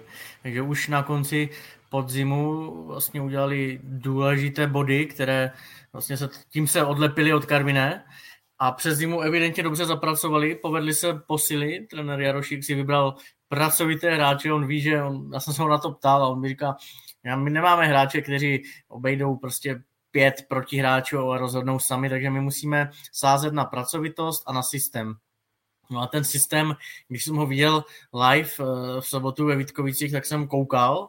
Mm, ono nejde jenom o to rozestavení, to 3, 5, 2, to Teplice hrají dlouhodobě, už myslím, že když si za Stanislava Hejkala, není to nic nového, ale jak to měli propracované, co se týče třeba součinnosti útočníků, Václav Sejk, Filip Žák, pod něm Jan Fortelný, tak tady ta trojka, eh, ta, ta de facto, když to řeknu, vyzní to teď špatně kvůli ostatním spoluhráčům, ale oni porazili jako baník sami, plus musím zmínit stopera Mohameda Tyžanyho, ten vypadá ještě líp než Martin Chlumecký, tak se mně to zdálo. Sebevědomý, neprohrál snad souboj, vyveze balón, eh, konstruktivní rozehrávka levou nohou. Takže když se to jako sečte všechno, plus plus ty body, které oni nahráli už na konci podzimu, tak jim samozřejmě přispěli k sebevědomí, protože té cestě se pak jako s nás věří. Teď dalších šest bodů a teď mají doma Karvinou. To když porazí, tak oni můžou jako udělat šňůru, která nakonec vystřelí někam třeba k desátému místu a budeme se divit, kdo tam do té baráže nakonec ještě zapadne. Takže eh, líbí se mi, jak jaké hráče si trenér vybral, u Filipa Žáka toho jsem vydával v Prostějově, ale nebyl jsem úplně třeba přesvědčen o tom, že pomůže klubu hrajícím o záchranu, protože to je vždycky těžší, než najíždět do nějakého rozjetého vlaku v první polovině tabulky, ale on hold prostě tou fakt pracovitostí všechno vynahrazuje a s tím sejkem, no nechtěl bych na ně hrát, myslím, že jako Martinu Chlomeckému, ale i Fleischmanovi, Sozilovi eh, se o nich jako ještě dlouho bude zdát fakt hráli dobře, fakt i ten Fortelný, kdyby takhle hrával často, tak musí hrát základu Sparty. U něho je problém na nevyrovnanost výkonu. Byť ty čísla má zajímavé konečně v téhle sezóně. Já jsem chtěl jenom dát takovou, eh, že v Teplicích musí mít dvojitou radost po tom zápase s Baníku, protože když ještě zaprvé vyhraješ, takhle důležitý tři body získáš na hřišti týmu, který usiluje o poháry a navíc smažeš Chlumeckého, který byl na podzim tvůj hráč a rozešel se s ním úplně ideálně, a ty z něho tam uděláš dvěma kluky, který přišli, jeden přišel z Bčka z party, vlastně oba z druhé ligy a totálně ho vymažeš a vlastně respektive z něj uděláš uh, totální slabinu baníku, tak myslím, že to je jako pro Severočechy velký zadosti učení. To jsem chtěl jen tak odbočit, teď už je to tvoje, Karla. Mm, sweet.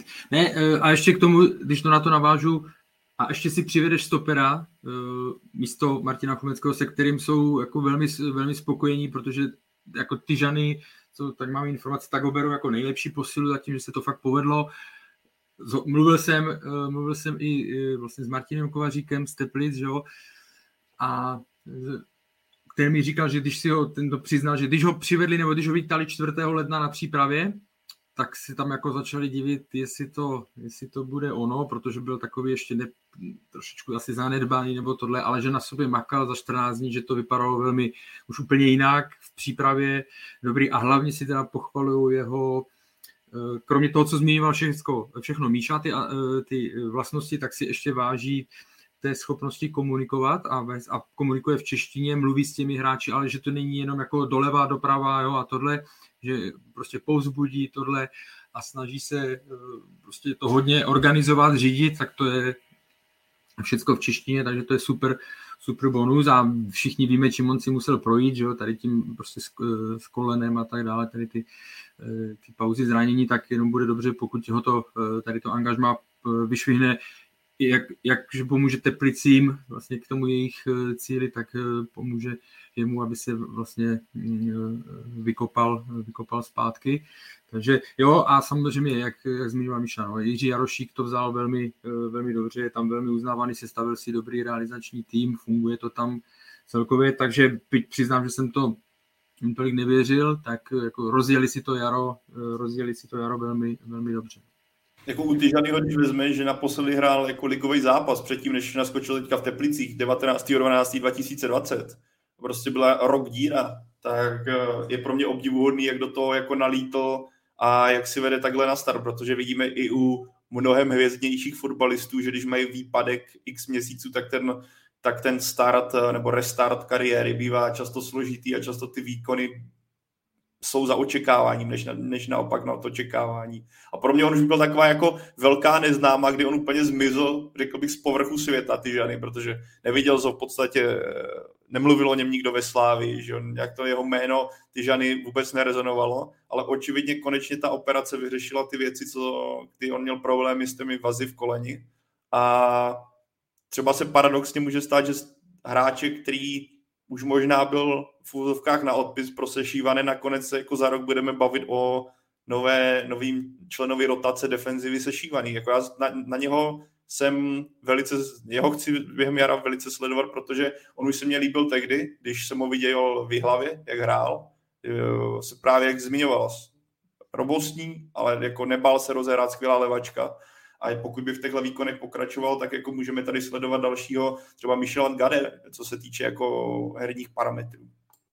Ještě čtvrtá posila, vlastně zmiňovali jsme Žáka, zmiňovali jsme Sejka, zmiňovali jsme Tyžanyho a ještě vlastně levý, uh, levý obránce nebo wingback uh, Bolje, Boljevič. Jo? Ten tam taky si rychle, co, co mám informace, tak si tam rychle sedl a jenom, jenom drobnost, uh, je to ta pozice, když, hrajeme ve, když hraje tým ve třech a má krajní obránce, v Česku se v tom strašně chybuje.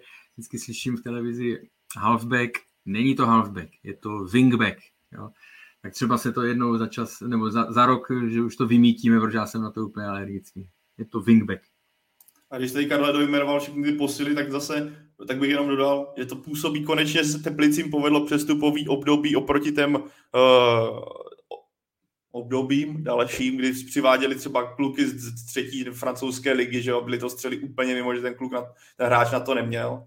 Uh, a byli to hodně nepo, jako obecně, to byly jako takový to přišel, odešel vlastně bez většího vlivu, naopak to spíš byl jako kontraproduktivní. A teďka jste tady vyjmenoval čtyři hráče, čtyři, čtyři hráče, kteří jsou v základu a čtyři hráče, kteří pro, zatím jsou to dvě kola, ale ukázali nebo naznačili, že by mohli být platnými členy základní sestavy, na kterých by se mohlo stavět a který by mohli teplice vytáhnout z bahna, který, kdybychom se bavili možná na někdy v září, a řekli bychom si, hele, Teplice budou mít v tuhle dobu čtyři výhry z pěti zápasů, budou směřovat poměrně, nebo mají naději na záchranu, tak uh, bychom si možná ťukali na čelo, ale v tom je krása toho fotbalu a konečně se Teplicím povedlo přestupák. No.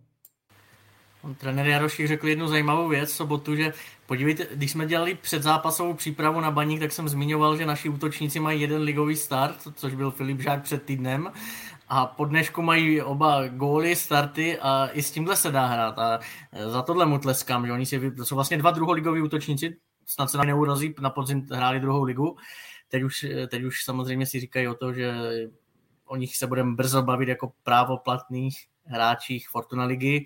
A znovu budu pre- prezentovat druhou ligu, jsou tam hráči, věřím tomu, že prostě Viz Jurásek, Viz Fila, jenom prostě dostat šanci napasovat je do systému. A e, třeba to nakonec s něma bude lepší než e, s těmi, které Teplice měly vyhlednuté v zimě původně, protože těch men byla spousta. A jako zmiňme například Matěj Hybš, Radim Brajte, Roman Potočný, Ladislav Takáč, to jsou jako známá jména, eh, která, o kterých, u kterých by byl předpoklad, že pomůžou hned v tom boji o záchranu. Jenomže víte, jak to někdy bývá. Týmu se nepovede první dva zápasy a na tyhle jména přesně je navalen tlak. Tady na tyhle kluky nebude tlak. Když se Sejk dvakrát, třikrát netrefí, tak mu to nikdo prostě neomele o hlavu. Stejně tak Filip Žák.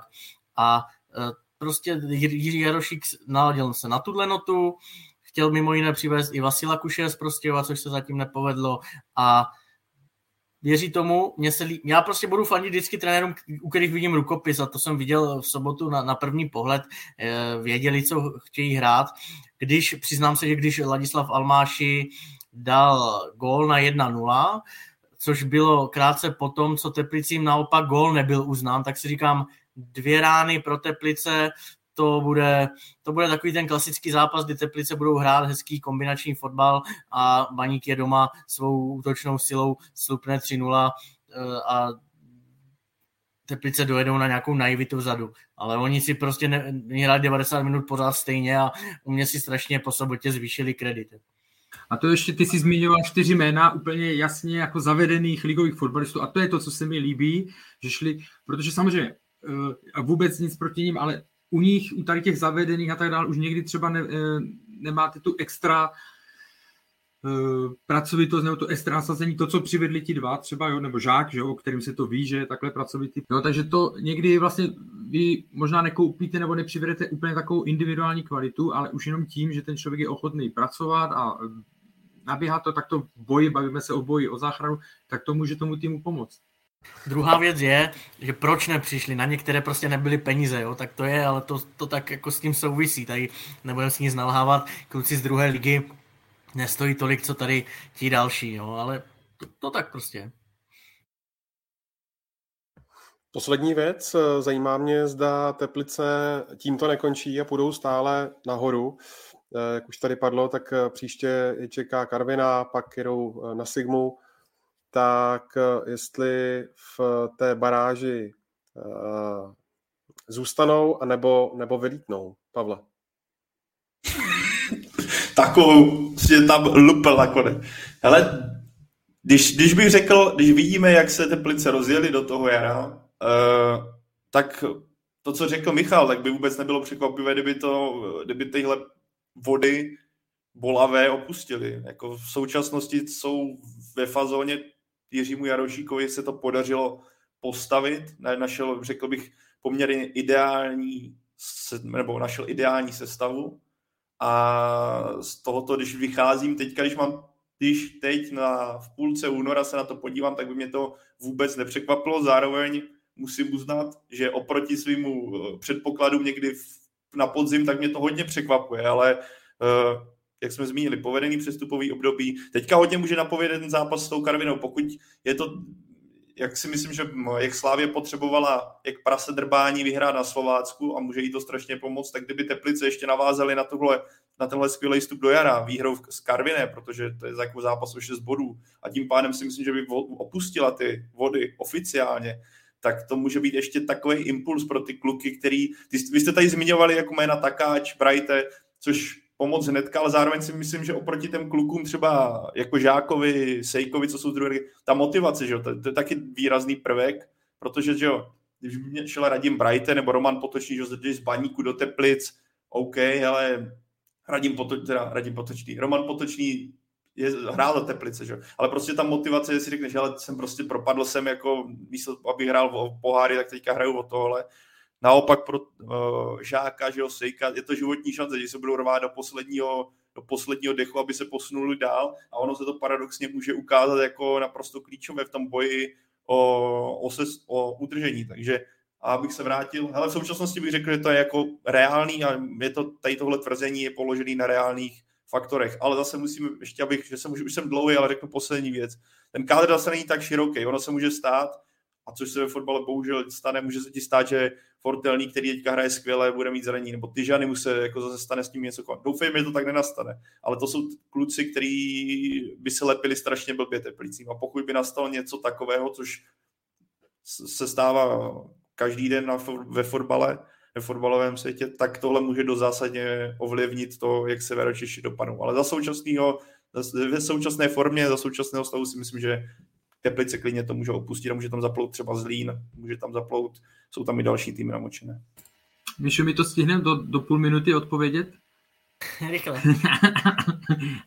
ne, eh, těch kol zbývá ještě strašně moc, to znamená všechny ty faktory, které tam zmínil Pavel, eh, které to můžou ještě jako ovlivnit negativně, tam patří, ale to, co dává Teplicím naději, je, že prostě to, není, to nejsou náhodné dvě výhry, ale že oni už v přípravě vypadali herně dobře, končili podzim herně dobře, to znamená, nějaký tam je položený základ a to jim může dodávat tu, eh, řekněme, tu víru nebo naději na to, že se jim to může povést, protože herně teď vypadají určitě, eh, nepatří, herně teď nepatří na eh, barážové pozice. Já si myslím, že přijdou zápasy, kdy jim nebude sedět způsob hry soupeře, může to být hned Karvina. To je teďka hnedka Karvina, ano. No jo, a abych tu euforii trošku s, jako skrotil zase, tak kdyby Bohemka pro, před týdnem proměnila všechny šance, tak těžko vůbec bodovali Teplice. Jo? Takže samozřejmě je ještě brzo. Myslím, že doma budou jako těžko dobývat, že jim bude sedět tady ten styl, kdy leh, zalezou do lehkého bloku a pak budou vyrážet na půdě silnějších soupeřů právě se Sejkem, eh, se Žákem s Fortelným, plus ti dva wingbeci to budou doplňovat a jo, to jim může sedět, ale doma, že by ně, když jim někdo zaleze, tak můžou mít problém. OK, tak eh, jsme na úplném konci. Eh, příští týden se určitě podíváme na ty eh, zmíněné zápasy playoff konferenční ligy. Připomínám, Sparta hraje s Partizanem a eh, Slávě vyráží na Fenerbahče a tohle utkání můžete sledovat na ČT2 v přímém přenosu i na webu čtsport.cz ve čtvrtek od tři čtvrtě na sedm. No a mě už nezbývá nic jiného, než poděkovat Michalu Kvasnicovi, Karlu Heringovi a samozřejmě taky Pavlu Jahodovi za vaše komentáře a názory, takže díky moc. Taky díky, mějte Taky se díky. hezky. Taky děkuju. Děkujem, Ondřej, bylo to opět krásné. No a já vás ještě pozvu k uh, naší adrese fotbalfocus.cz. Jsme samozřejmě na všech podcastových aplikacích, na YouTube a těšíme se na vás příští týden. Tak se mějte krásně.